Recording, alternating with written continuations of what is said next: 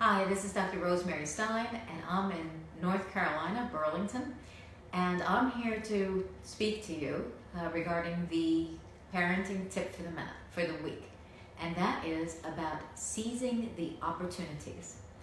What do I mean by that? Well, in our growing up of our children, we all have those moments where our children are set, they're bound to grow. They're bound to go to the next step up.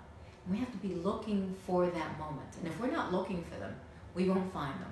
So let me give you an example. This week, we were doing a lot of flu shots. And there was this little guy, and he's five years old, and he had to do this test, which is a little bit difficult to do. And he at five was able to do it very adequately. And this is something that most seven to eight year olds do. But this little guy who was five was able to do it. His mom had wanted the flu shot for him. And when it was time to do the flu shot, he was whimpering a little bit and he looked over to his mom. And his mom sort of, you know, we did, we, she did what most of us moms do. We, we had pity on our children. And oh, when we have pity, sometimes we back down. And this mom backed down. And he was no longer crying. Mom said, It's okay. You don't have to, you, we don't have to give you a flu shot this year. And it's not about the flu shot, it's about the fact that she was ready to do something and she backed down because he was whimpering and he wasn't ready for it. So it is with sadness that I report to you that this mom did not seize her opportunity. Not to cause her child pain, not to give him a flu shot, whether he needed it or didn't need it, but to have him grow. Now think about that. If he would have gotten that flu shot and he would have been able to get it like a big boy maybe cried a little bit but been okay and realized it's not that bad after all, he would have gotten his self confidence. He would have said, I'm five, I did it, I got my shot, and I hardly even cried.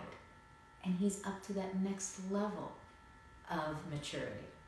So, conversely, I'll give you an example that some of you may have seen on Facebook. Last week, or a couple weeks ago, Hannah was the president of the American Honors Society in her school.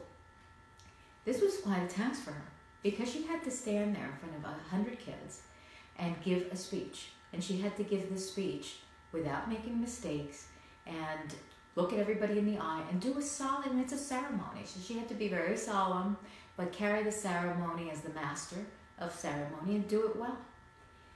And it was something that she thought about should I do it, mom? Should I do it? And I said, Yeah, Hannah, I think you're ready for it. You're ready to go to college, so I think you're ready to be the master of ceremony.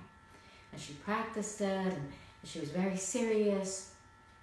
And my daughter did a nice job. And she was proud of herself. Now she feels like she's ready for that next step. What is that next step? Well, we don't know yet. We don't know what doors will open, but we have to get our children ready for that next door. Look for that opportunity, look for that next door, because that door will yield to another door. And you don't know the plans that have been laid out for your child and the potential that your child may have. And every door that you open that is set to be open, and you know those, mom, they will lead to other doors of success. So let's look for those opportunities and seize them, moms and dads. And remember that tips like these can be found in my book, Who Needs a Village? It's a mom thing. Moms and dads, we are the key to our children's success.